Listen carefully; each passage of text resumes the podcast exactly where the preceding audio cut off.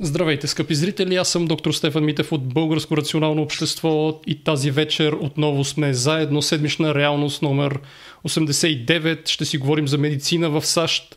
Много интересни неща ни чакат. Преди всичко обаче, понеже сме в малко по-различен състав, Габриел го няма, той е нощна смяна. Напишете ми в чата дали ме виждате, дали ме чувате. Излъчваме на живо в Фейсбук на 4 места в страницата Българско рационално общество в моята страница доктор Стефан Митев на моята лична стена и в групата Новата реалност, както и в YouTube канала на Българско рационално общество и в Twitch канала. Очаквам да видя дали ме виждате, дали ме чувате. Доста бързо се трупат зрителите. Ето първия коментар от YouTube. Благодаря ви. Ще си говорим за медицина. Знаете, ще бъде интересно. Може да ни подкрепите в Patreon. Ще задаваме въпроси от хората, които са в групата Научна реалност. Стига толкова съм говорил, аз давам думата на Катрин и след това госта. Здравейте и от мен. А, ако има нещо нали, да ни напишете и най-важното нещо, което мога да кажа е, че ако искате вашите коментари да се четат с предимство а, и да взимате активно участие и да общувате с нас, може да го направите чрез нашия Patreon и да ни подкрепите. И ви очакваме през цялото време на линия, защото се очертава да бъде много интересно с нашия гост, на който му давам думата. Здравейте всички! Благодаря на Стефан и на Катрин за поканата за участие. Надявам се да ме чувате добре. Може да има малко забавяне, тъй като сигнала идва отдалече. Най-вероятно през океан, под океана. А, казвам се Стефан Чернодрински. Завършил съм медицина в България през 1995 година и от 2004 година, вече почти 18 години, съм в САЩ като лекар. Това е кратката версия на интродукцията ми. Да почнем с по-дългата. А, колко бързо реши, че трябва да емигрираш и защо избра САЩ? Така. А, започва да ми отминава сценичната треска вече, така че ще мога да, да си помисля. А, значи, отнеми доста време. Изглеждаше като, като мисля ретроспективно а, и всичко ми отнема повече време, отколкото си мисля и съм го предвиждал. Отнеми, аз съм завършил 95-та година а, Медицинска академия София и в САЩ а, отидох 2004, както ви споменах. Отнеми доста време. А, но след първите няколко години в България реших, че трябва да да отида другаде, да се науча как се практикува медицина и да практикувам в условия, които а, към онзи момент в България не ме, не ме удовлетворявах. А, защо в САЩ? Значи по това време, пак говорим за... Значи завърших 95-та, след това 6 месеца по-късно имаше задължителна военна служба една година. А, след това а, започнах работа в, а, в болница в Бутонец при Кремиковци. И също времено започнах и специализация в, в градска болница по вътрешни болести. Като времето се прекараше между болницата Бутонец и градската болница. А, така че, горе-долу по това време реших, че трябва да, да си променя а, практиката, така да се каже, обучението. А в Штатите по това време можеше и продължава да може да се кандидатства изцяло електронно. Тоест цялата документация, аз дори вече не помня, това беше доста отдавна, точно кое беше всичко, но цялата документация а, можеше да се изпрати електронно.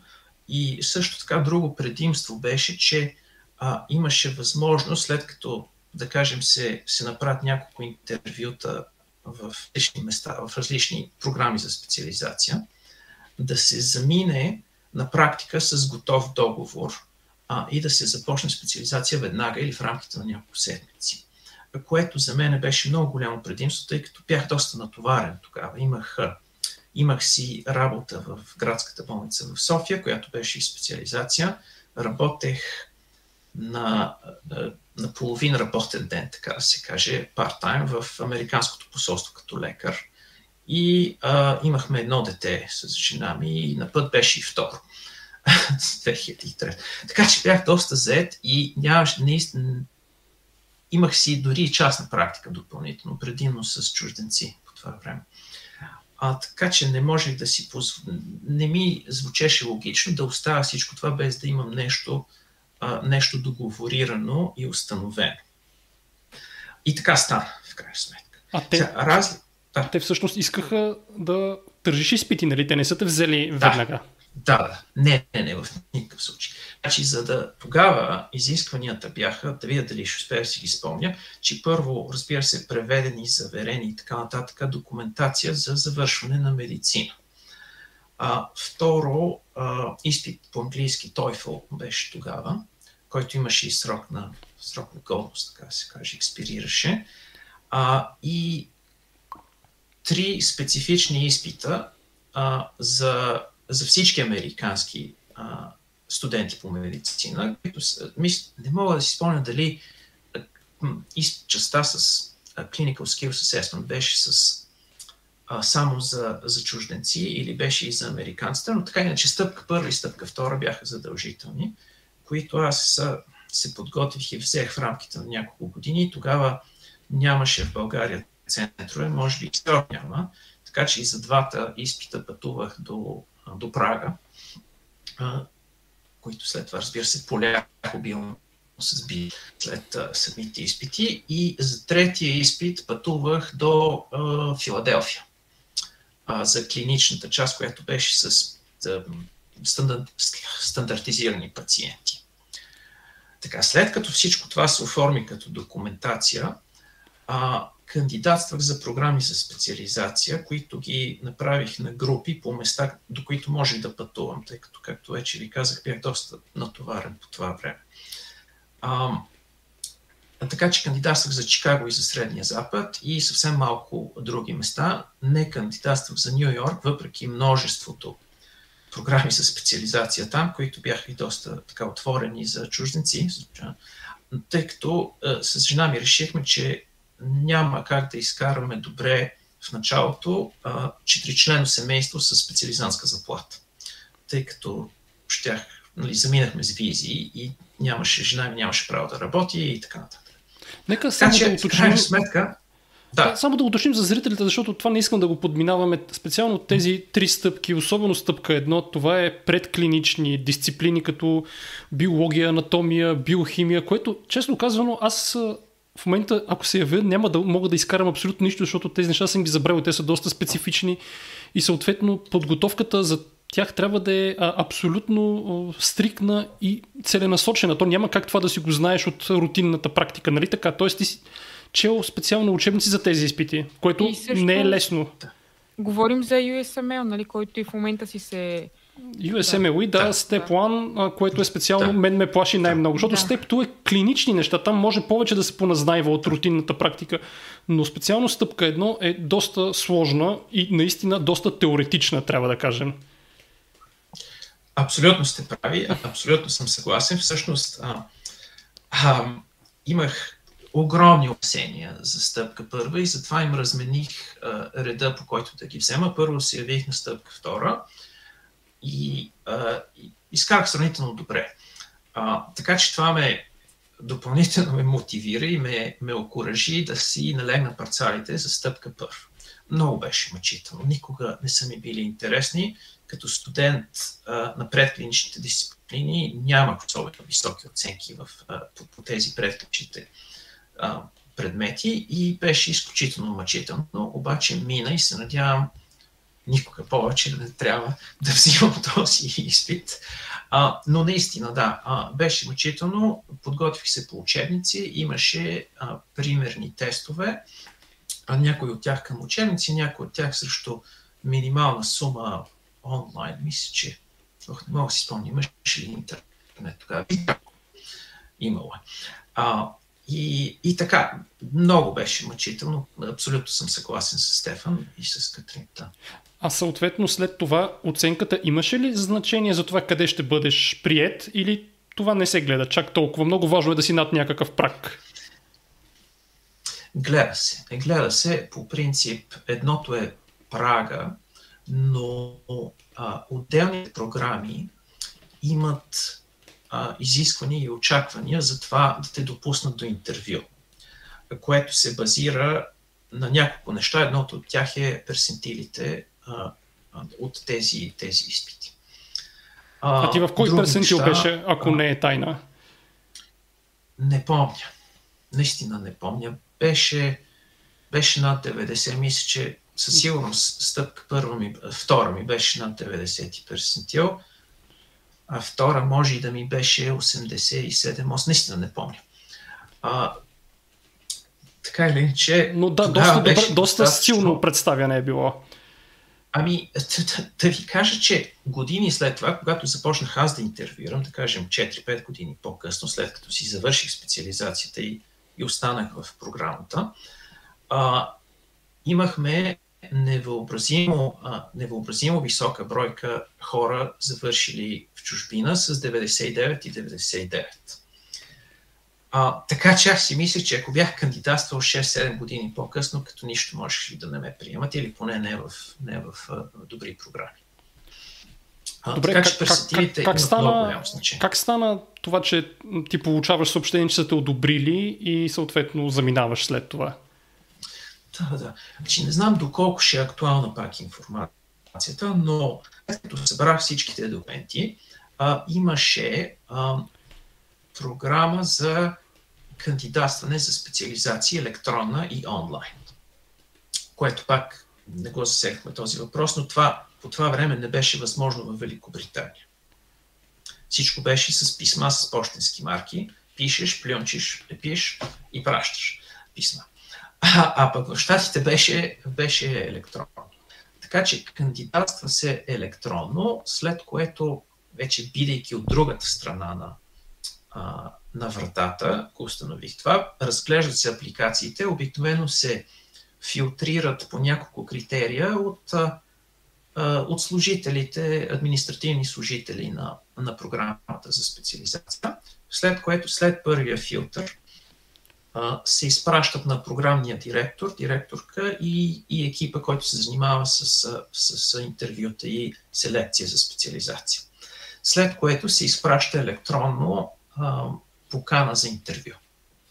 Беше така тогава и сега сигурно е подобно в някакъв подобен вариант. А, така че, да. Добре, а как се реши? Така се, стига, така се минаваше на следващата. Да, кажи Катрин. А, съжалявам, малко ми прекъсни, помислих, че си свършил, съжалявам, че те прекъснах. Как се реши да вземеш такава сериозна стъпка? Все пак по тези години решаваш така да отидеш напълно различна за теб държава, оставаш си цялата практика. Как си събрал смелост? При това с семейство, което да, с аз дете, нямам смелост да емигрирам вече с дете.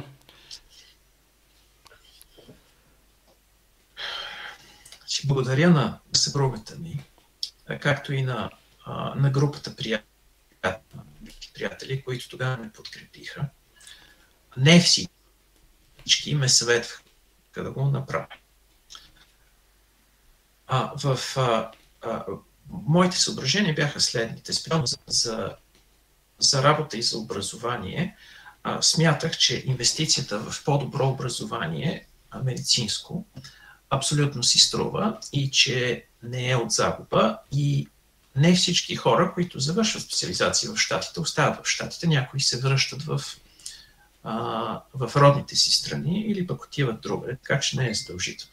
Но според мен тази инвестиция в умение и в образование си струва и тя не може да е текуща.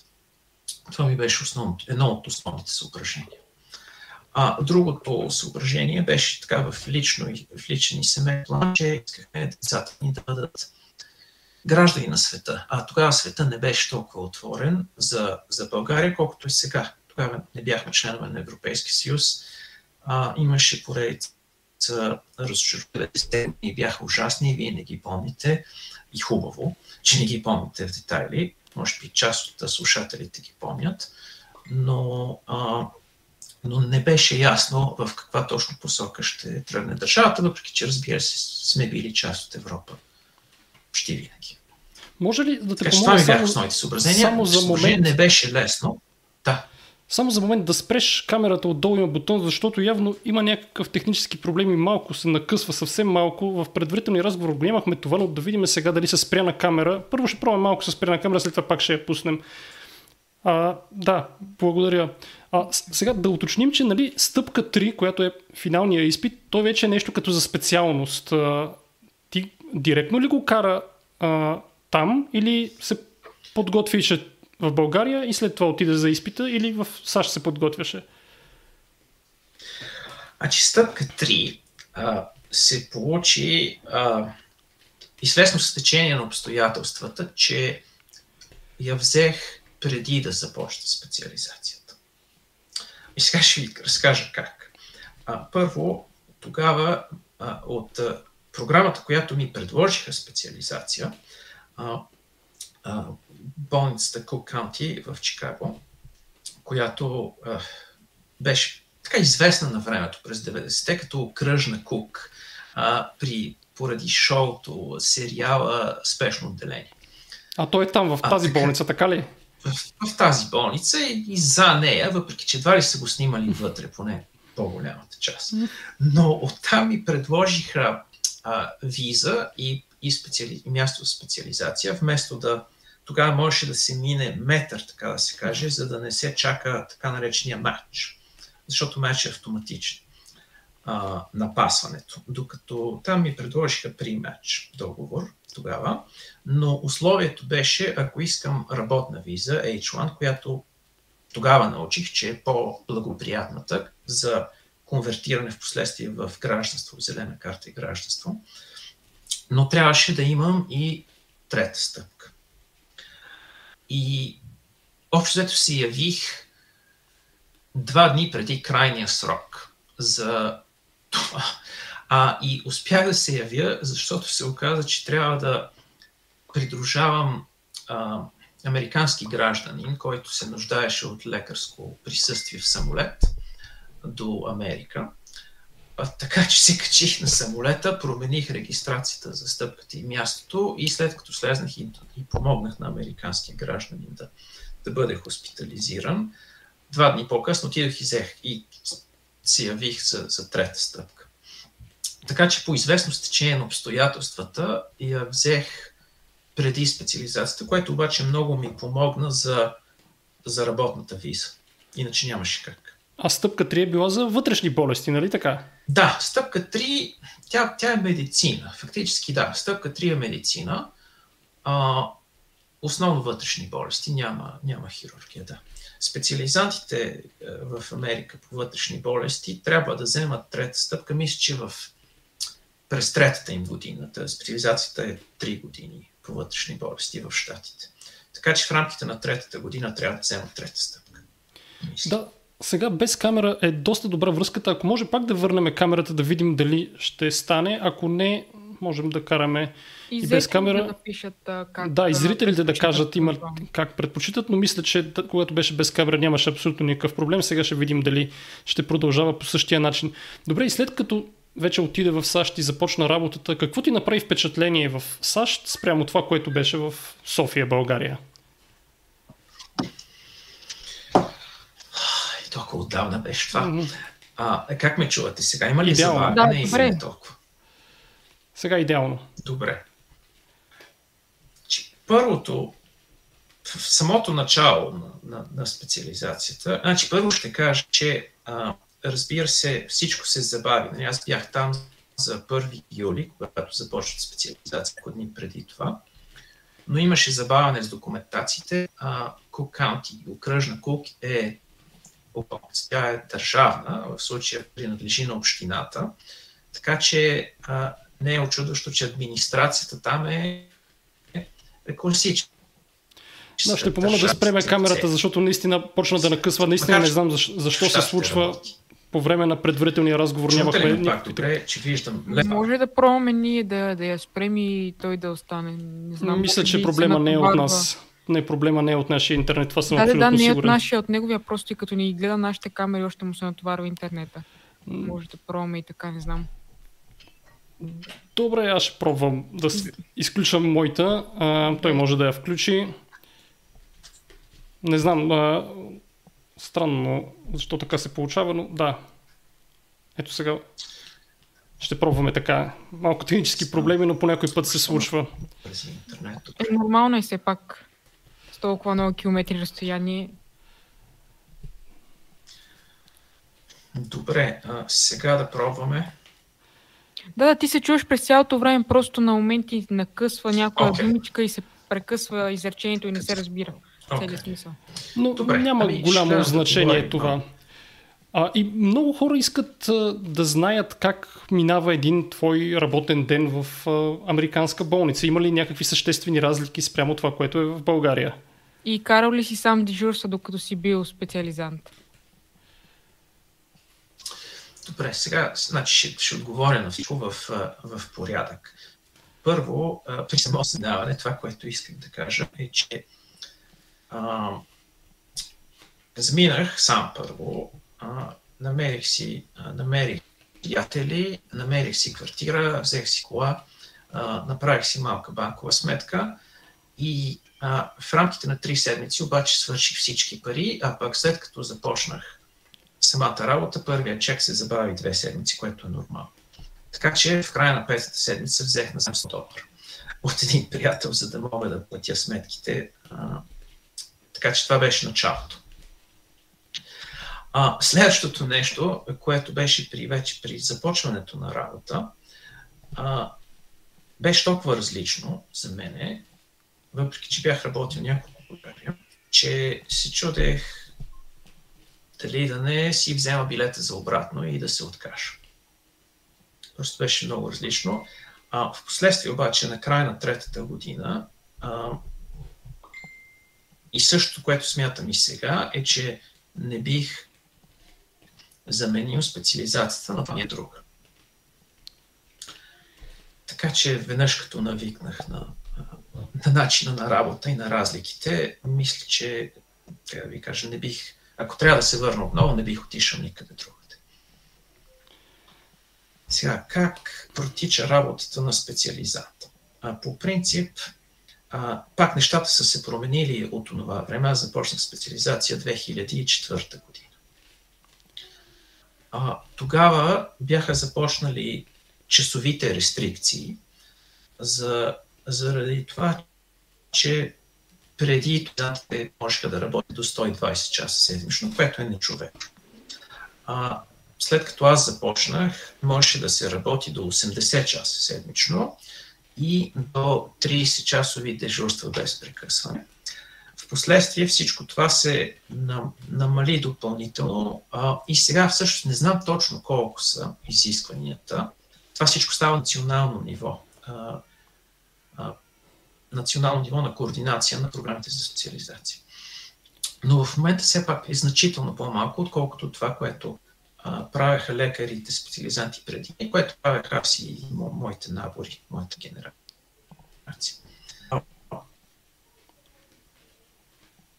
Във всички случаи обаче, повечето хора, които са дежурства, биха се съгласили, че те не са най-хубавото нещо на света, особено за, а, за обучение, тъй като след известно време вече не се научава нищо. Единствено се работи на автопилот и това е истината. Сега младите хора могат да, го, а, да се справят с това нещо, но след известно време става почти невъзможно или във всички случаи неефективно да, да се продължава този начин на работа. Така че а, едно от хубавите неща за специализацията в Штатите е, че а, повечето специализанти са млади.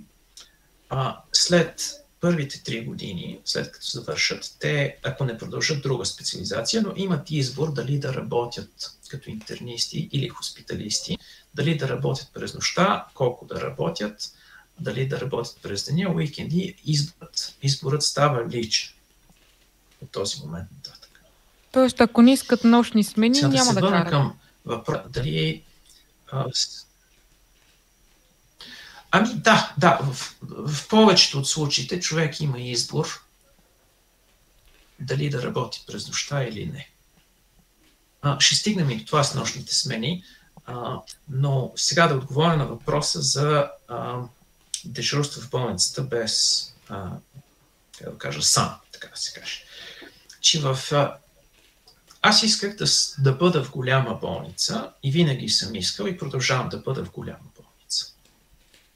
А, никога на практика не съм бил съвсем сам, нито като специализант първа година, което терминът е интер за това нещо, нито като а, специализант втора и трета година, когато съм вече бил по-старши специализант. А специализанта първа година, нали, това също въжи и за мен, както и за всички останали. Винаги има подкрепата на специализант втора или трета ако се наложи. Шеф екип или attending position много рядко има през нощта, обикновено са или на повикване, или ги няма. А, това не въжи, разбира се, ако трябва да се прави операция, ако трябва да се прави спешна процедура, като а, коронарография, например. А, това идва повикване шеф екипа или специалист. А, или или а, при операции да е анестезиолог. Но иначе а, младшия специализант, първа година, има подкрепата на, на по-старши колега, както и подкрепата на други специализанти от други специалности. Интензивно отделение, хирургично, офталмологично, неврологично и така нататък. Така че да, бил съм сам много пъти, но винаги, а, когато се е наложило, съм имал пута на допълнителни специалисти, на колеги, които с радост биха второ мнение и потенциално винаги сме имали достъп до attending physician шеф екип, лекар, лекарка със специалност, на които не мога да си спомня да съм звънял някога през нощта. Така беше процедурата тогава. На други места се задължаваха да звънят. Но единствено съм търсил протокола беше, ако е необходимешна медицинска консултация предоперативна. Тогава тогава съм търсил, търсил атендинг за, за консултацията.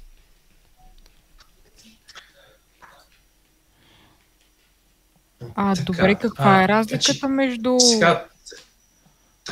а, между интерн и резидент? Ами, не знам защо се използват различни термини и в един и в другия случай става въпрос за специализант. А, лекар завършва с, тъй като на специализантите си издават първата, първата, в началото си издават временни лицензии за практика. А, не съм сигурен откъде идва терминологията. Има а, някои специалности, да кажем а, офталмология, не, а, само, извинявай, наистина почна да прекъсва. Явно, явно с камера няма да стане. Ако може, ние ще я пуснем, а, а ти съответно да я спреш, защото е важно да, да чуем какво казваш.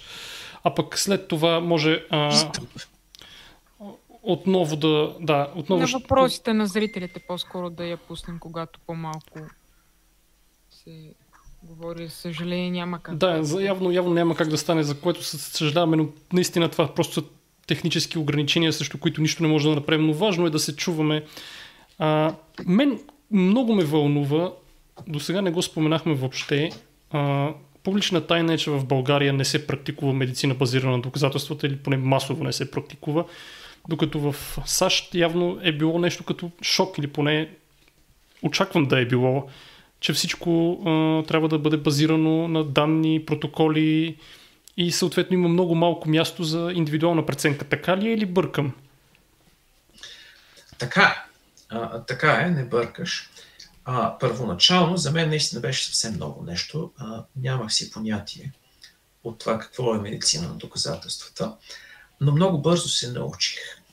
А, тъй като този тип а, обучение е инкорпорирано в в програмата за специализация. Със сигурност по вътрешни болести, най-вероятно и в другите специализации. Освен това се учи и в медицинските училища.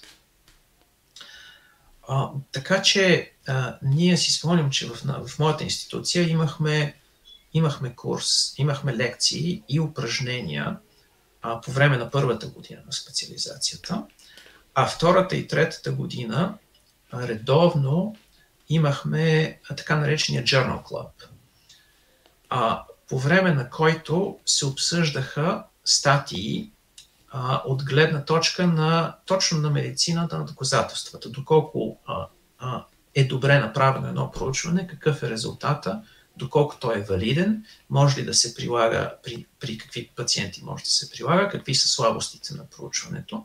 Това в България е немислимо, само да го кажем, че това някой да обсъжда проучване и да се съберат лекари, това дори на конференции не се прави в България. Ами, правим го.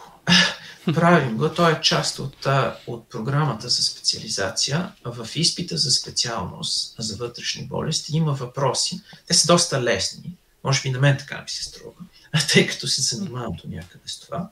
Но присъстват въпроси за, за медицина на доказателствата, специфично как да се тълкуват резултати, а, нали, да се критикува проучване и така нататък. Но това не си го учил в България да подчертаем, защото и тогава и сега няма промяна. Тоест това не се изучава у нас, а като отидеш в САЩ ти го изискват. Точно така. Това, това беше съвсем ново за мен. А, абсолютно нова концепция, но някакси а, резони, започна да резонира с това, което аз смятам за добра медицинска практика. Така че аз продължавам да се, а, да се уча и на това нещо, освен на другите неща по, по няколко начина. Първо, а, водя от време на време лекции по, а, по медицина на, на доказателствата с специализанти. А, второ, когато съм в екип работа, ще стигнем и до това, а, гледам да. А, значи, когато работя в екип с специализанти, а, част от задълженията ми е тяхното обучение. Не само работата с клиничната работа с пациенти, но и обучението на специализантите и почти винаги има и студенти в екипа. В повечето случаи а, за тях има лекции всеки ден върху основите на медицинската практика. Има медицински рапорти или обсъждания, които е хубаво също да споменем, само да ме подсетите, тъй като рапорта в градската болница в София, която, на който присъствах, нямаше нищо общо с а, рапортите в, в Штатите. И така че те имат достатъчно а, експозиция към, към основите на медицината и основните теми.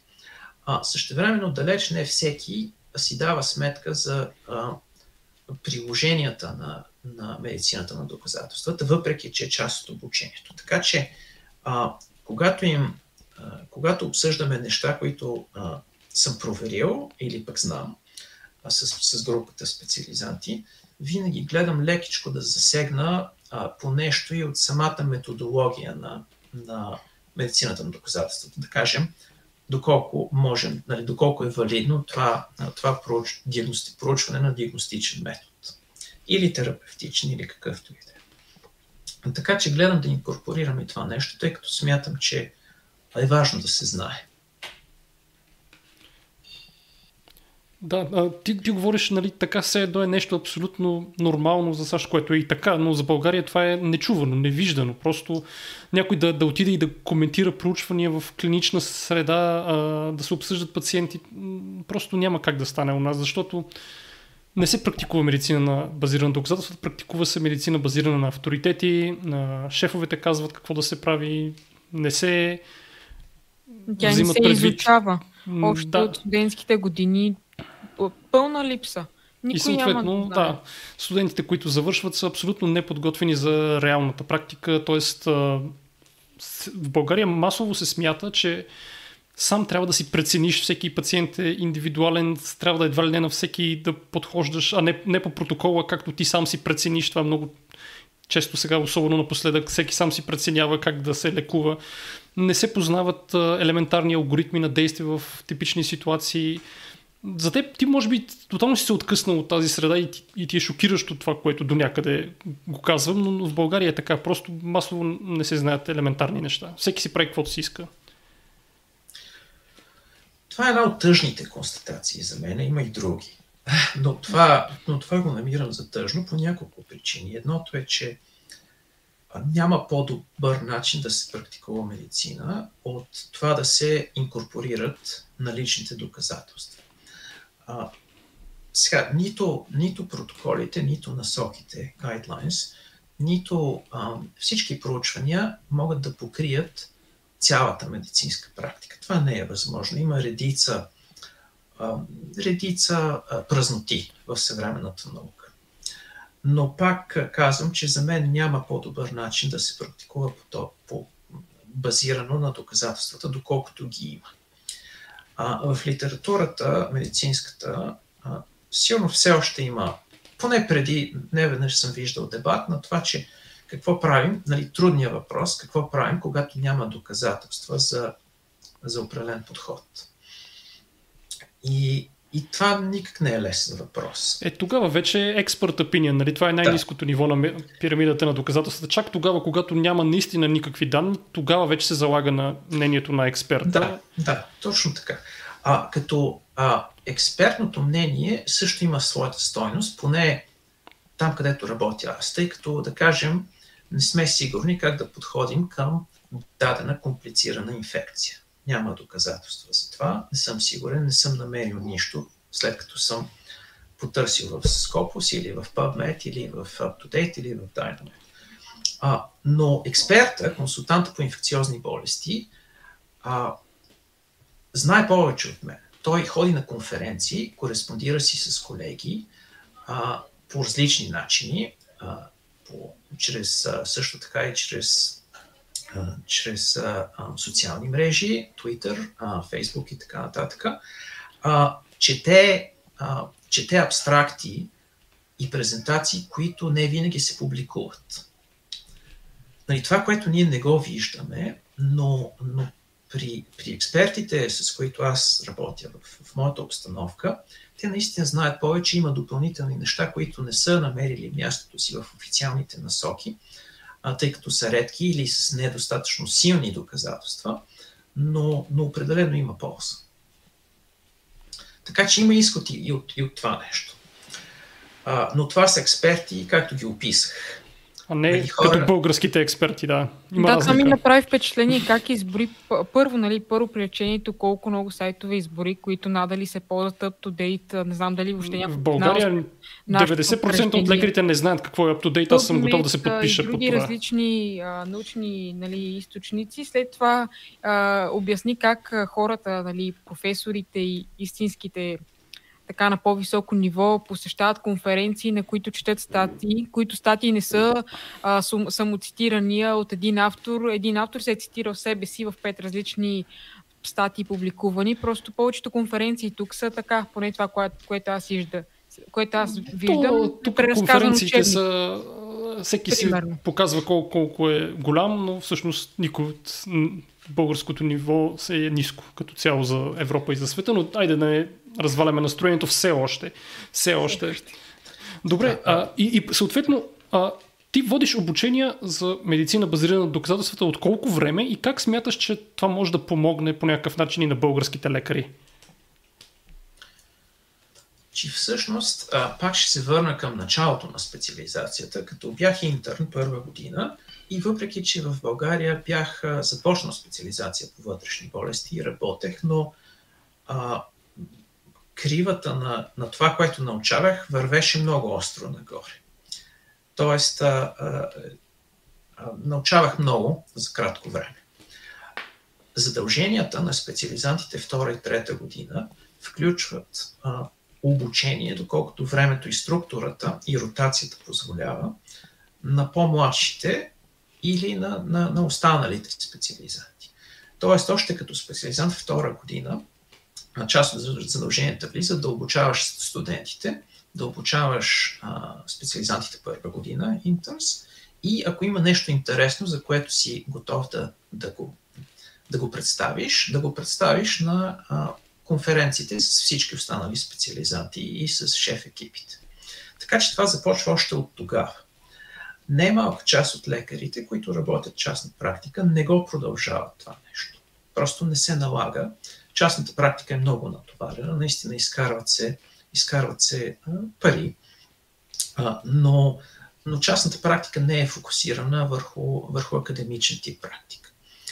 А, сега, при мене аз останах като старши специализант четвърта година, след като си завърших специализацията 3 години.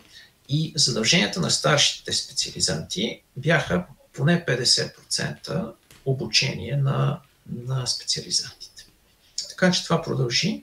след това а, останах като, а, като attending, като а, как се казва на български, пълноправен. Като главен лекар нещо. Като, като, да, като лекар със специалност. А, в, в същата програма, пак казвам, винаги съм искал да бъда в голяма програма с специализация. С голяма програма за специализация.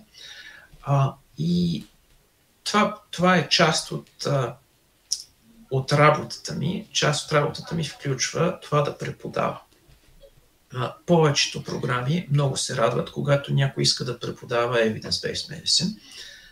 Така че и това не е толкова често, колкото бихме искали да бъде, но в крайна сметка това, към което се, се искаме да постигнем с обучаващите се, е да могат да, да знаят концепт, да знаят основните концепции, да могат да а, анализират поне базисно а, различните видове а, проучвания, дали ще е терапия или диагноза, или прогноза, или скрининг, те са основните видове, и а, да знаят къде да намерят, а, както и разбира се, иерархията на доказателствата, и да знаят къде да проверят и как да намерят а, статии или синтезирани доказателства, ако им се наложи.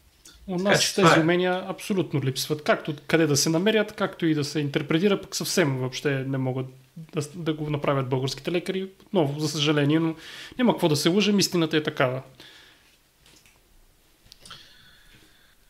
Ами да, за съжаление, наистина е така. А, ако нали, хубаво е един ден да има, да се достигне до генерална промяна на, а, в обучението на, на българските студенти по медицина и лекари, трябва да започне от, от студентските години. А, трябва да има не само изисквания, но и мотивация, тъй като ако нещо е останало само като задължение, то това има значителни ограничения, като доколко може да се постигне. Трябва да има някаква мотивация. Каква да бъде тя, не знам. Аз нямам добро решение на проблема. Ами мотивация няма как да има, защото в клиниките масово не се цени това да четеш и да м, знаеш и да се интересуваш. Цени се да работиш бързо, да пишеш бързо епикризи, да върват пътеките, да съответно да не се създават проблеми, да не се бави процеса на клинична работа, но със сигурност не се залагат теоретично на подготовка и на обсъждане. Това е масово. Аз имам доста сериозен поглед върху софийски клиники. Обиколил съм много места, специално когато бях специализант по нали, вътрешни клиники. Абсолютно се кара на така на автопилот. Каквото стане, преценява се на момента, не се обсъждат а, последни стати, не се обсъждат промени в а, препоръки, в консенсуси. За съжаление, не виждам как може да се случат нещата, освен ако не е само на собствена инициатива. Тоест, самия студент да се интересува допълнително, например, като ни следи нас или иска да емигрира и той. Иначе просто няма как да стане. Това не се цени, съответно няма правилните стимули на английския инсентив. На, български нямаме такива инсентив в нашите клиники и, и резултатите са видими, за съжаление. Да, ти мислиш, мислиш, имаш ли някакви идеи как може а, нещо от този сорт да се въведе? То и самите преподаватели не са обучени как да въведат медицина базирана на доказателствата в самото следване. Аз със сигурност не съм учил нищо подобно. Всичко, което знам и го пускам в страницата и на моя профил, съм си го научил допълнително, самостоятелно, след като станах лекар. Но обучението не, не ни дава никакви умения от тая гледна точка. И това, което аз мисля, е, че а, сега, само да кажа, че и в Штатите го има много от това, което Стефан е ти описа. Т.е. след като си завършиш програмата, обучение и така нататък, ако не си в академична а, среда, а, която всъщност плаща по-малко, но сравнително. Но ако работиш частно, тогава същото е на лице и там. А, администрацията и застрахователите са взели превес. Трябва да се работи бързо, много и количествено вместо качествено което за мен е много тъжна тенденция. Има и в Штатите, достатъчно е има. Но това е друг въпрос, може и да стигне до него сега, може и не. Сега, какво, как би могла да се промени системата. А, значи първото, според мен, е да се започне от а, студентските години. Тоест да се убедят а, декани и ректори, че това е важно. А, то не става без пари. Трябва нещо да се инвестира. Въпреки, че а, това е сравнително малка инвестиция, както я виждам. Аз не се изисква апаратура. А, изисква се а, достъп до, а, до бази данни, които споменахме вече. А, може би най-голямата инвестиция за подобни проекти е това да се намерят хора или на английски champions, а, които да всъщност да водят тези инициативи. Каквито у нас няма, между другото. Ами, да, но може да има в чужбина. А, например, от а, българи, които работят другаде, това е единия вариант. А, напоследък се оказа, че може да се преподава дистанционно доста. И, и пак, а, въпреки множеството недостатъци на дистанционното преподаване, просто втрисаме, като си помисля за поредната Zoom лекция, на която никой не слуша. Но, а, но това е, според мен, по-голямата инвестиция а, в, в, а, а, от страна на, на, на медицинските университети. Същото трябва да стане и с програмите за специализация. А, в случая, за да няма това, което Стефан описа, да се започва, да се, да се осланяме на това, че малко, но любознателни хора искат да се научат сами и те преодоляват пречките пред тях, а, отделят от времето си а, и се научават на това нещо.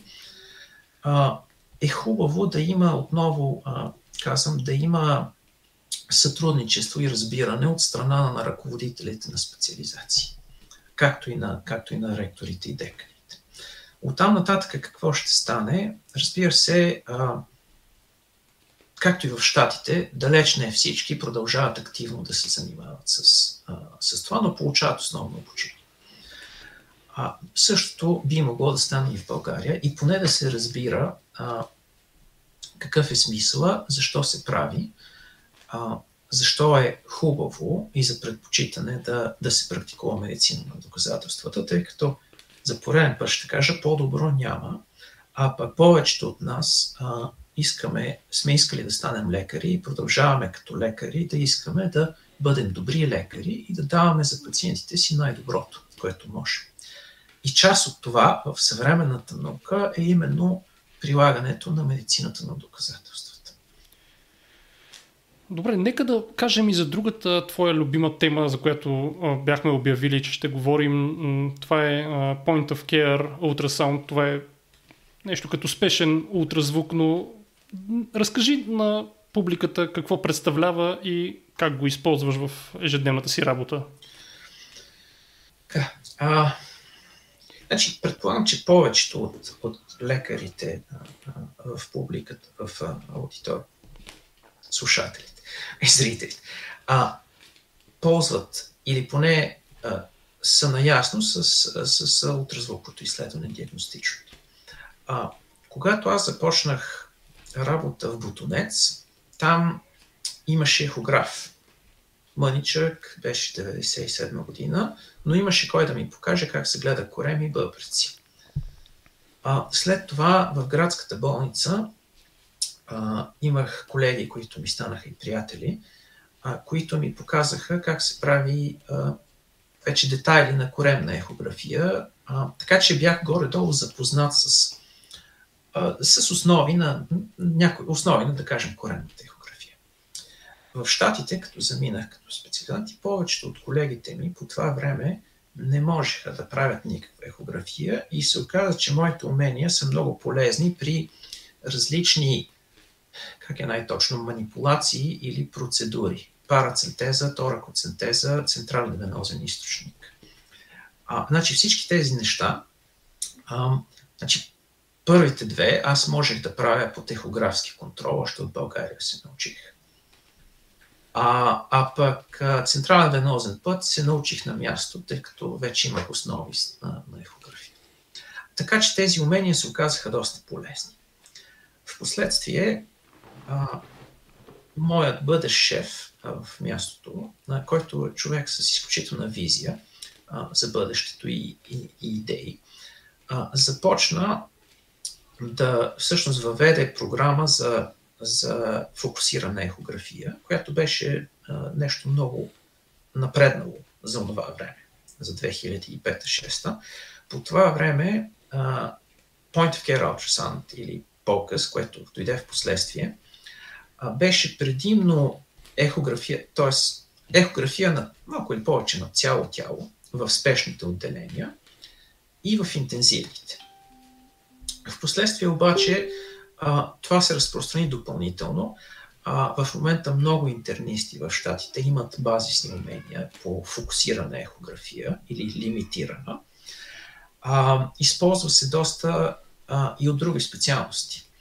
От а, нефролози, от а, не само интензивисти, но и анестезиолози.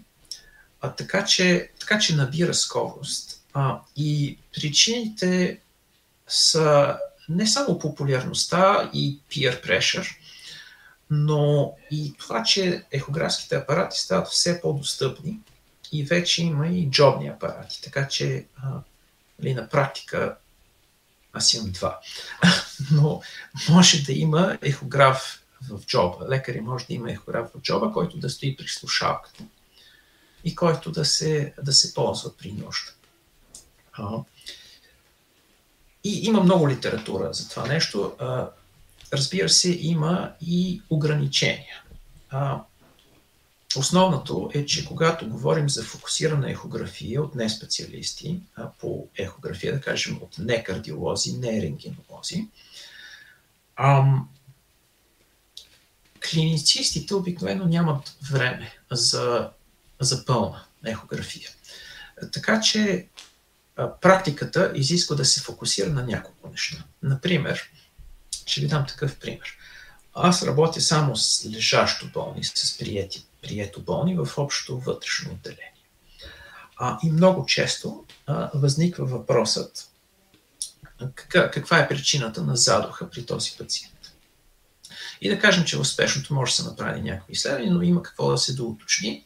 И ехографията, пълната, ехокардиографията ще бъде на следващия ден. Значи в рамките на, да кажем, 3 минути, аз мога да видя няколко неща. А каква е фракцията на изтласкване?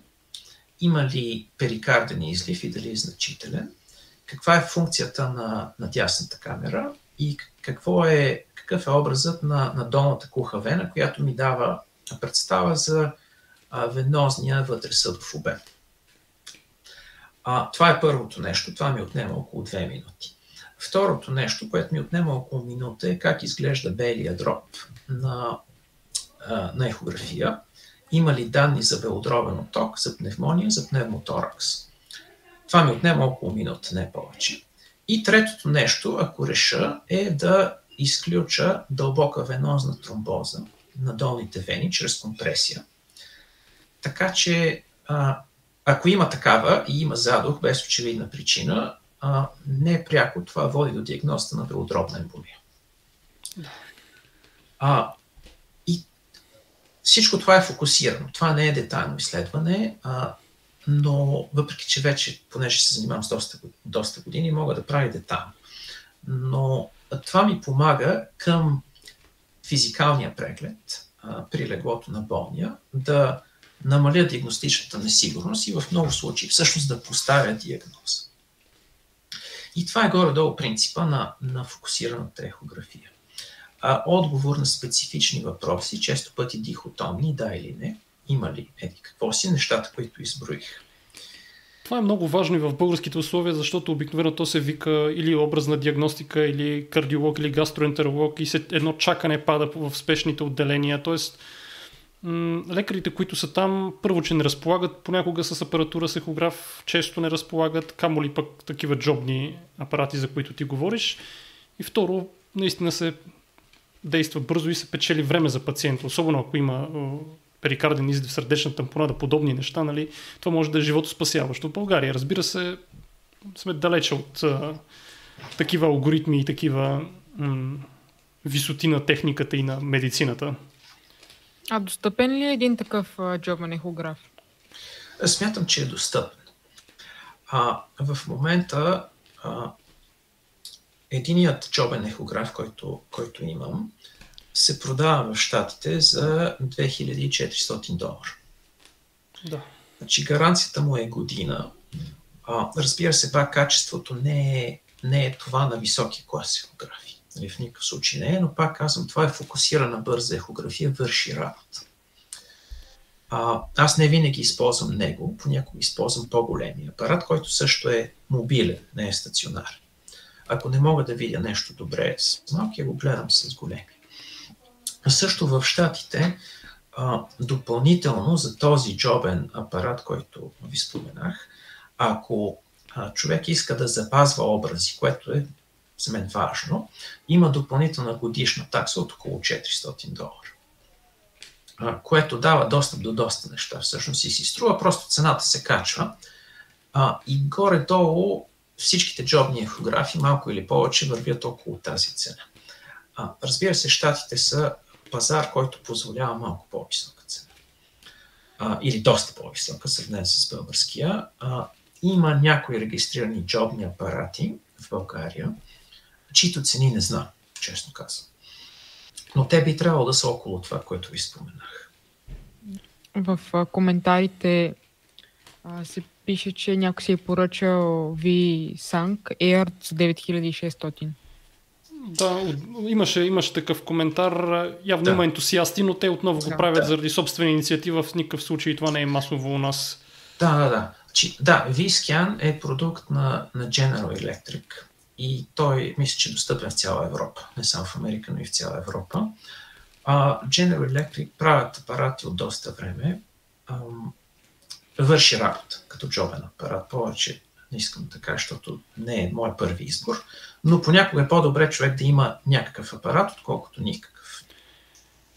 Добре, сега нека да пристъпим към въпросите, които се насъбраха в групата Научна реалност. Тя е част от бонусите към нашия Patreon. Между другото, е, може би най-големия бонус, който даваме специално за лекари е а, абсолютно легален и безплатен метод за достъп за up-to-date с всички екстри, какъвто аз вече имам, между другото.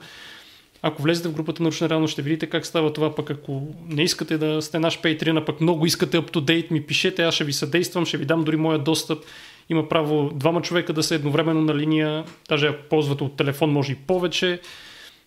Така че а, започваме с въпросите от групата Научна реалност. Даже ще помоля за малко по-бързи отговори, защото са доста и са разнопосочни. Сега, първия, Боги Коларов казва, здравеопазването в САЩ е на лошо ниво. Аз подчертавам за развитите страни, може би, защото в сравнение с България няма как.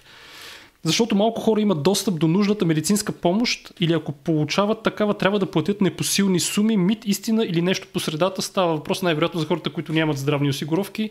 Как получават те и наистина ли се случва това с някакви безумни цени за процедури, които им се пращат след това на хората и те трябва да си продадат къщата, за да ги платят? Да, по средата. Значи има го това нещо. Разбира се, е, сензации се случват, но те са сравнително рядко. Но също така цената на здравеопазването в Штатите от проучване преди може би 10 години или там някъде беше, че при еднакви, а, как се казва, outcomes, а, параметри, а, това, за което в Великобритания ще се плати 1 долар, а, в Штатите се плаща 10 долара. Тоест 10 пъти по-скъпо от Великобритания, при условие, че има същата, да кажем, детска смъртност, продължителност на живота и така нататък, множество параметри. А, президента, бивши президент Барак Обама направи достъпно за всички и почти задължително а всеки да има застраховка. А, има хора, които избират да не плащат за застраховка, тъй като смятат, че са млади здрави и поемат риска да нямат никаква застраховка. А, за съжаление, огромно, а, огромна дума по един или друг начин имат самите застрахователи, които са организации с цел печалба. Оттам нататък а, преговорите с тях са изключително неприятни а, и бих казал недостойни. А, пазарлъци, а, отхвър, от, отхвърляне на, на, на, на разходи, а, пациентите често, не, не рядко да го кажа, са принудени да плащат от джоба си. Така че като ниво здравеопазване има много какво да се желая от щатите. Аз сега говорих за хубавата страна, за академичната част и за обучението. Като ниво здравеопазване има много да се желая. А там колко е чакането, ето да кажем, примерно, човека го боли корем, не е спешен случай, колко време ще трябва да чака, за да стигне до гастроентеролог? До гастроентеролог ще почака. А, но по принцип, а, спешните отделения работят денонощно. И поради недоброто обществено здравеопазване, за което говорихме и благодаря за въпроса, а, често пъти хората а, отиват директно в спешното отделение а, за неща, които могат да изчакат или които изобщо не са спешни. Това е един от случаите с а, неспешна коремна болка. Спешните отделения са скъпи, тъй като там а, наплива е много голям. А, тенденция, има тенденция за назначаване на множество изследвания, кръвни и образни, тъй като няма време. Няма време за наблюдение, няма време, нали, не си струва стационар. Трябва да се уточни пациента възможно най-бързо, след което да, нали, два са вариантите, изписване, изписване в къщи от спешното или приемане в стационар. А, оттам нататък спешните решават вече какво се прави. Ако, човек, ако пациент в Америка реши да отиде директно на гастроентеролог, обикновено, освен ако няма добре установена връзка и най-често хроничен проблем, да кажем болест на крон, а, и се познава добре с, а, с гастроентерологичната клиника, а, много често се налага доста дълго чакане. В Штатите също има и тенденция, че интернистите и фамилните лекари решават или се опитват да решават много от общите проблеми, без автоматично да изпращат всички на специалисти. Така че една коремна болка би могла, ако не отиде в спешното и не звучи толкова спешно, да бъде видяна от, а, от общия лекар, интерниста или фамилния лекар в рамките на, да кажем, 2-3 дни. Ама това се прави, за да се пестят пари най-вече, защото там е скъпо да се влезе дори през прага на болницата. Може би също и това, да, така е. А, гастроентеролог, да, специалистите по принципи да, са по-скъпи. Така. А, добре, ето тук може би един плюс на България, че въобще не се чака за добро или за лошо. Това със сигурност и намалява и качеството, лесния достъп на услугата. Е, системата и лекарите преуморяват се за неща, които може да не, се, да не ги правят. Добре, да видим другите въпроси. Тук отговорихме за стъпките на USML, имаше въпроси, имаше за подготовката в България, това го коментирахме, за ехографите го коментирахме. Има един малко по-политически въпрос, да се коментира по-подробно Обама Кер и има ли промени след това при Тръмп и сега при Байден от Христо Милчев, той е доста активен на политически теми. Има ли, влияе ли политиката на медицината в САЩ? Да, за съжаление не мога да дам детайлни отговори, тъй като съм в някаква степен далеч от това. Но а, след, а, след въвеждането на Обама Кер и след първоначалните проблеми, сериозни, включително и с вебсайта и така нататък, а, нещата а, не са толкова зле, колкото изглежда, че ще бъдат в началото.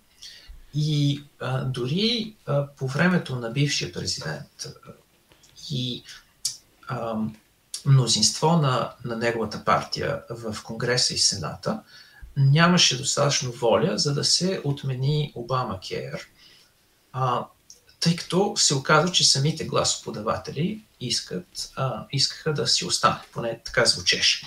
Така че не я отхвърлиха, няма промени. А, в момента, разбира се, последните две години а, фокуса е да се подкрепи здравеопазването а, по време на пандемията така че оттам се наливат пари. Доколкото знам, няма сериозни промени в, в застрахователната политика. Да, има въпроси за пандемията, като я подхванахме. Какво се случва с хората, които не искат да се вакцинират? Как ти преживя пандемията? Имаше ли такива случаи или пък те са в други сектори? И как се е отразило на болницата и на, ами, системата като цяло? Доста дълга тема да, да, да я започна ли или не? Да, да. Добре. Значи, първо, а, а, това е едно от нещата, които не бих искал отново да преживея, ако имах избор на пандемията. А, с оговорката, че в нашия щат, щат Илиной, И в, всъщност няколко университетски болници, близко една до друга, нещо като медицински такъв дистрикт, а, както и други в района. Никога не стигнахме до това, което се случи в Нью Йорк в, в един момент. Значи не си препълнихме капацитета, нямаше болни навсякъде по пода в спешното отделение. Военната болница, която разкриха военните с, на един от стадионите с възможност за 1000 легла, те направиха 300 и напълни, се напълни една много, много малка част от тях. Така че не стигнахме до пълно претоварване. Освен това, а, за съжаление, загубихме общо, доколкото аз знам, четирима служители общо на, на болницата а, което пак е много, но на фона на, на други цифри, това не мога да кажа, че беше по-малкото зло, но, но, но можеше да бъде много по-зле. А, това, което направихме в нашата болница, както и в други, се организирахме веднага, така че да сме готови да поемем вълните. А, затворихме отделения, преобразувахме ги в COVID, а, подготвихме персонала да може да се пази, направихме система за... нямаше достатъчно маски а, респираторни маски N95. Направихме система за, за тяхното стерилизиране и употреба до 5 дни общо.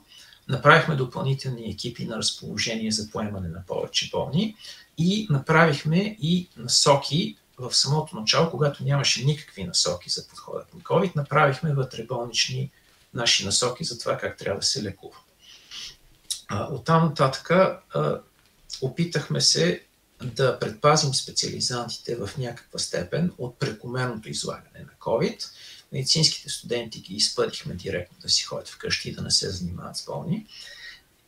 Но така или иначе, за да се попълня нуждата от, от екипи в интензивното, специализантите нямаше как да не работят. Те вършиха и допълнителна работа с с телемедицина, с видеовръзка с, с iPad, iPad и таблети с, в стаите на болните. А, и разбира се, вече при, при катастрофални осложнения, нали, всички отивахме там на място. А, така че никак, никак, никак не беше хубаво. Това мога да кажа. А, но важно беше, че не се наложи да прехвърлим лимитите на брой пациенти на лекар, които, а, които са в някаква степен установени. А те колко че... са горе-долу пациенти на лекар? Ами, варира. По принцип, когато бяхме с COVID пациенти, максимално един екип а, имаше 16 пациента, защото смятахме, че над това число вече не сме в състояние да оказваме достатъчно добро а, лечение на тях. Значи един екип а, пак има а, двама специализанти и един шеф екип със специалност. А т.е. са три, трима лекари за 16 пациента. Това от нас е абсолютно също немислимо. Да. да, за съжаление е така. Това, което мога да кажа е, че данните са много данните са категорични, че там, където има претоварване на здравните системи от пандемия, смъртността, каквато и да е тя, който е показател на смъртност да се търси, върви нагоре напълно логично. Както беше в България, между другото, нали да. така? С да. най-лоши резултати там да. в Европа. Да, и в света. И в света да. почти да. да. най-лошите. Така че няма здравна система, която да не може да бъде претоварена, ако, ако пандемия е достатъчно тежка. Няма такава система. А, и го видяхме и в Нью Йорк, видяхме и в други организирани системи. При нас не се случи, имахме някакъв късмет. А там имахте ли някакви местни герои, които са лекари антиваксери, както тук в България? Те си направиха и политическа кариера. Или те бързо биват санкционирани и скривани от медиите?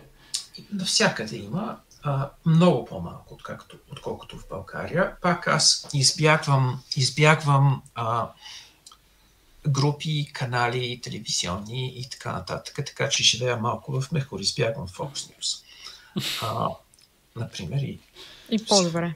Други, а, където а, се шири. Това нещо определено се шири. А, имаше, нали, и на щатите не им беше спестено това нещо, просто нямаше, никога не се наложи като някаква, каквато и да е альтернатива на мнението на, на науката, позицията на науката. Да, ами тук ние усетихме до какво води дезинформацията. Аз спомня, даже това е хубаво да го отбележим преди пандемията. Ние нали, говорихме за вакцинация, но говорихме примерно за морбили, че трябва децата да се вакцинират, защото морбили е много опасно заболяване. И нали, хората, даже някои ни се смееха. Има между другото такава дума в групата, съм го коментирал а, като шръги. Това е лекар, който като го като го питат нали, нещо, което е свързано за борба с дезинформация, той ширк, т.е. вдига рамене и казва, това не ми е работа, аз да се боря срещу дезинформацията. И сега, когато ни удари пандемията и видяхме, че нямаме подготвени лекари, които да създадат среда да се борят срещу масовата дезинформация, която настъпи, и резултатите веднага ни го показаха, понеже лекарите не се вълнуват. Те се вълнуват само от непосредствената си работа и след това вече каквото стане. А пандемията ни показа, че не трябва да е така. Но, както и да е. Да се върнем към други интересни теми, които хората в нашата група научна реалност се вълнуват. Например, има ли дискриминация в САЩ, особено в началото на кариерата, недоверие от страна на колеги или пациенти за това, че си емигрант? Не. Не, мога веднага да го кажа, няма. А, чувал съм от, от приятели и колеги за други държави, че има, в Штатите няма. А, въпреки, въпреки, да кажем, почти никога, така да го кажем. А, отново за моя малък мехур, в който специализирах и живеех, значи болницата Кук Канти е пример за, за глобализация и за международно присъствие. Когато аз започвах моята специализация, мисля, че по-малко от 10% от специализантите бяха завършили американски медицински училища, всички останали бяха извън. А, така наречените FMGs или Foreign Medical Graduates. Така че там всички бяхме такива. А, сега чувал съм за, за колеги, а, които говорят с акцент, а, вида им не е англосаксонски, че в да кажем в определена университетска болница в, в Чикаго, пациенти ме казва, ми не искам. Не искам вас, искам американски лекар. Но това е много, много, много рядко. Като цяло го няма. А, това за пациентите. Отношение на колеги, никога не съм забелязвал а, някаква разлика. Да, то, тук в България го има това дори към български лекари, особено младите са мачкани както от шефовете, така и от дори самите пациенти понякога. Не им си има доверие. Но даже, даже и на мен ми викат момченце, още въпреки, че косата ми побеля. Вече толкова години съм в клиниката, но още ми викат момченце. Има някаква, кой знае защо, дискриминация по възраст, като със сигурност младите лекари, поне някои от тях, четат повече научно базирана медицина, отколкото тези феодалите. Но както и да е. Ето друг въпрос, който също вълнува много лекари и е характерен за САЩ. Доколко разпространи са съдебните дела срещу болницата и срещу лекарите и как се пазите от съдебни дела? Да, а, нямам цифри, с които да подкрепя мнението, което ще изкажа. А, по-често е, отколкото на, предполагам, в повечето други държави. А, имаше цифри, които си спомням от преди доста години, че около 10% от исковете към лекари и клиники и болници стигат до съда, т.е. 90% са нищожни още от самото начало. А, при определени специалности а, риска от а, съдебни искове е по-висок. Това са най-вече акушер-гинеколози и хирурзи така че и техните а, професионални застраховки в това отношение са по-високи. Също така варира а, между щати и места. Има райони, в които а, са много по-чести, райони, в които няма това нещо, които не мога наизуст да цитирам. А, така че много по-често се случва, отколкото може би в която и да е друга държава. А, как се пази? По принцип, а, основният принцип е а, обсъждане и споделяне с пациента и близките за това какво се случва. Това е единия принцип. А, паци... При нас това, което практикуваме, ако ще споделяме с някой друг и пациента е изцяло в съзнание и, и, и може да взима сам решение, тогава искаме изрично съгласието, ако трябва да споделим с съпругата или съпруга, да кажем, или с цялата фамилия. А, каква, какво става. А, мисля, че пациентите а, разбират в повечето случаи а, кои лекари се грижат за тях, а, дори когато нещата не вървят много добре, и кои не се грижат. Това е сравнително лесно да се оцени. А оттам нататък има и някаква степен на шанс, но, но най-важното е установяването на, а, как се казва на български, рапорт. Значи установяването на Доверие, уважение, нещо такова. Да, взаимно уважение и добро, добри отношения с пациентите и вършенето, съвестното вършене на лекарската работа, мисля, че е това, което, което е важно. Ами добре, то в България също става реалност това, особено за лекари, които не практикуват медицина базирана на доказателствата. Адвокатите все повече се научават да четат препоръките, даже четат повече от лекарите, за да знаят къде да ги хванат, че са направили грешка и съответно малко по малко, като че ли това ще накара лекарите да четат. Може друго да не ги накара, ама като ги почнат с дела, може би това ще е изкрицата надежда, която имаме за българската медицина. Ако се развие повече юридическата дейност, да съдят повече лекари, ще трябва да се научат да спазват правилата. Добре, както и да е. Друг важен въпрос. Трябва ли периодично да минаваш изпити за поддържане на компетентността? Да. Да. А, нивата на контрол са няколко, пак те варират между а, различните щати, но традиционният... Значи първото е CME. А, повечето щати само да кажем, и... че CME е Continuous Medical Education, продължаващо медицинско обучение за зрителите, т.е. това е не, нещо като семинари или лекции или нещо. Трябва да печелиш кредити най-общо казано, за да си поддържаш да. специалността. Да.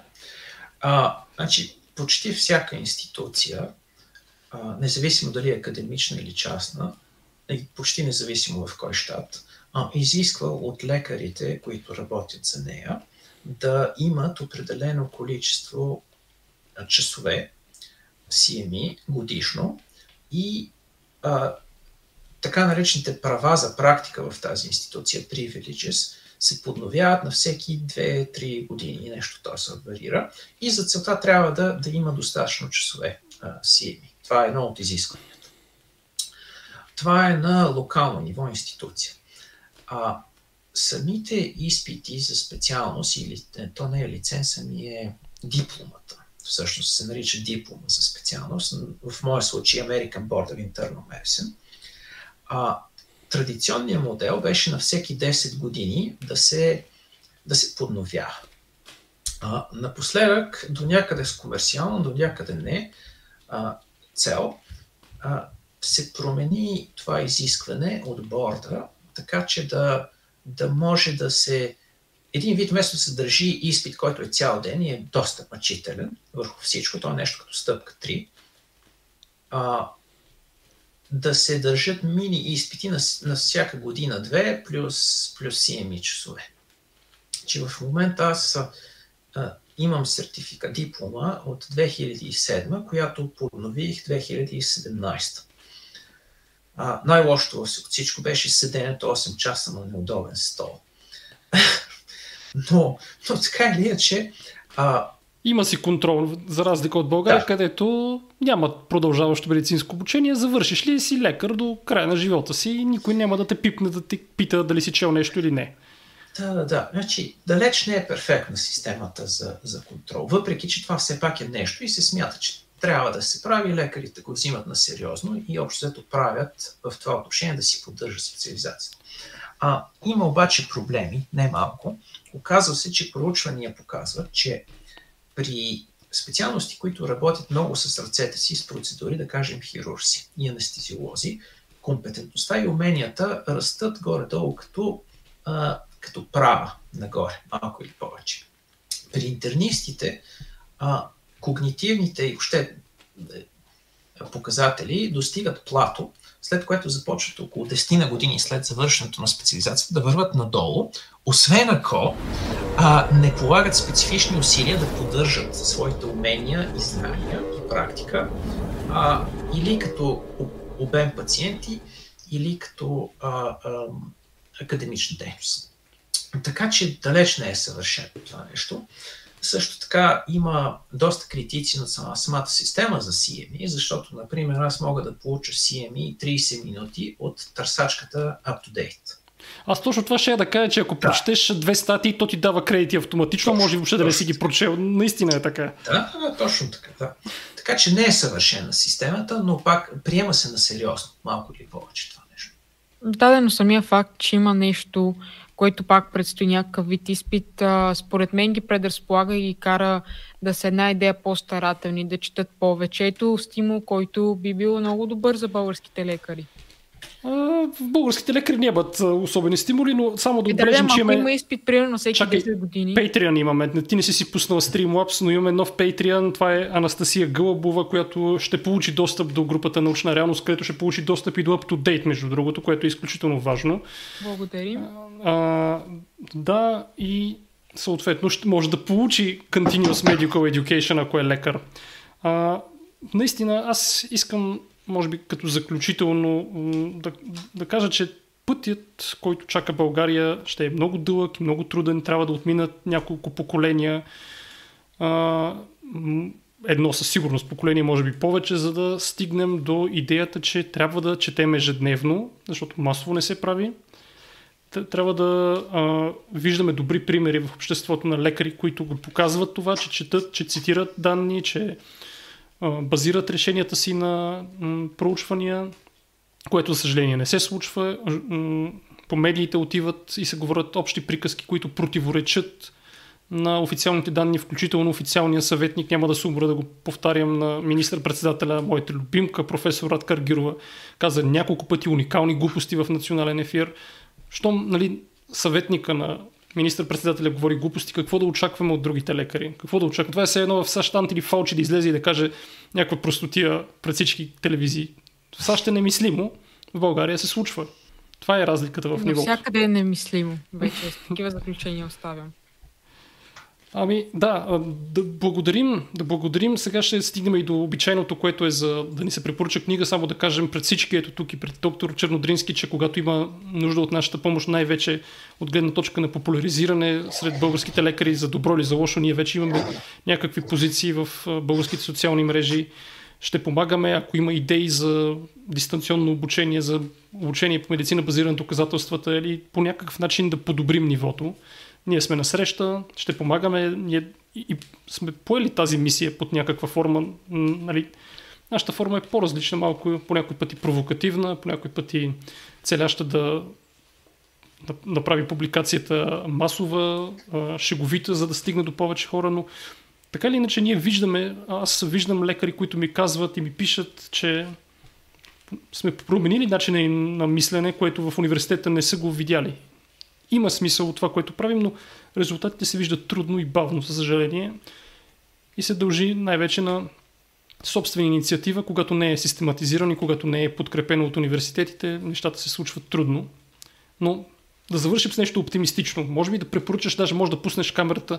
Да, за вече да, може да, да, пуснеш. да препоръчаш някаква книга, може да е медицинска, може да не е медицинска, художествена. Може да е любимата ти. Non-fiction, да. Каквото прецениш, да доста хора ни гледат на линия, които така ни слушаха през цялото време с интерес. Така че, какво ще препоръчаш? Ей, сега, пускам камерата. Значи, също искам да благодаря на всички и а, ако някой има към мен въпроси, иска да обсъжда каквото и да е, моля да ми пишете. Да, реклама. Направи си реклама. Профил, страница, канал. Ами, аз имам а, Facebook група а, фокусирана, българска група за фокусирана ехография. А това е единственото, което имам. Сега ще пусна камерата и мисля, че книгата всъщност е зад мен. Секунда.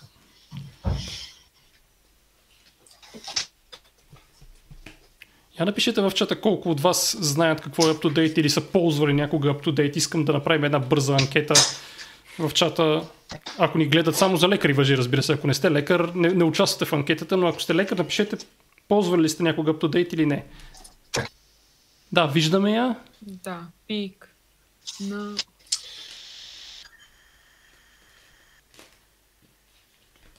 Вижте ли? Значи, да, виждаме, а, че пише пик, другото а, не го разчитаме. На, на Гладуел заимства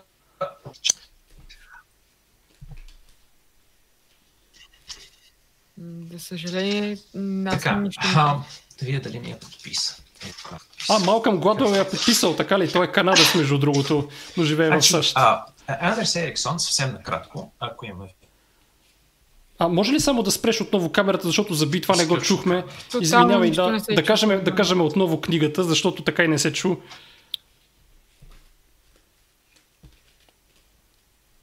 А, сега чуваме ли се? Така. А, книгата е пик на а, Андерс Ериксон. Чувате ли? Да, Да. сега чуваме. Аз ви чувах добре. Добре. Добре, значи книгата е пик, а авторът е Андерс Ериксон, а, който е сложил като, който е учен и който е сложил като съавтор а, професионален автор, е, как се казва, професионален писател на медицинска литература. Превеждам го грубо от английски. А, Medical writer. Ама това не е А, Ghostwriter Робърт или е. Ghostwriter? Защото Не. Има професионални Ghostwriters. нещо подобно е, да, подобно е. Но Андерс Ериксон му дава съавторство. Книгата е написана изключително добре. Аз съм чел няколко статии на Ериксон. Те са трудни за четене. Книгата се чете изключително лесно. А, тя синтезира работата на Ериксон, а, може би за неговите 30 години и повече а, работа в полето, на това как се става експерт а, а, в почти независи в каква област. А, там са и 10 000 часа, които Гладуел интерпретира малко по-своему, не, не точно така, а, но, но книгата а, препоръча на всеки, който иска да подобри своята практика, независимо дали това ще е медицина, а, шахмат, ам, баскетбол или, или каквото и да е.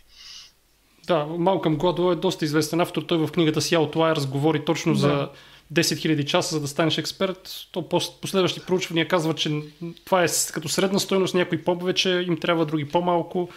Но явно, да, явно е за, заимствал от Точно там. така. Значи, аз познавам Ериксон лично. А, за съжаление, той почина 2020 година, но той ми каза, че доста очуден от това, че Гладуел, който е изключително сериозен писател и журналист, никога не е говорил с него за това нещо. Тоест той го е е откраднал по някакъв начин, така ли иска Ами, да каже? Не, той му дава, дава, му, дава му кредит изцяло, че идва от него, но Ериксон смята, че, а, че а, не го интерпретира както трябва и фактически по-добрата интерпретация, което ти, Стефан, не каза. А, което е, че това изобщо не са абсолютни часове. А и усилия. Така или иначе препоръчвам много книгата. Чудесно имаме и дарение от доктор Делян Еврев, 20 Благодарим лева. Благодарим му на него. Благодарим на доктор Стефан Чернодрински. Имахме технически проблеми, но разговорът беше изключително стойностен.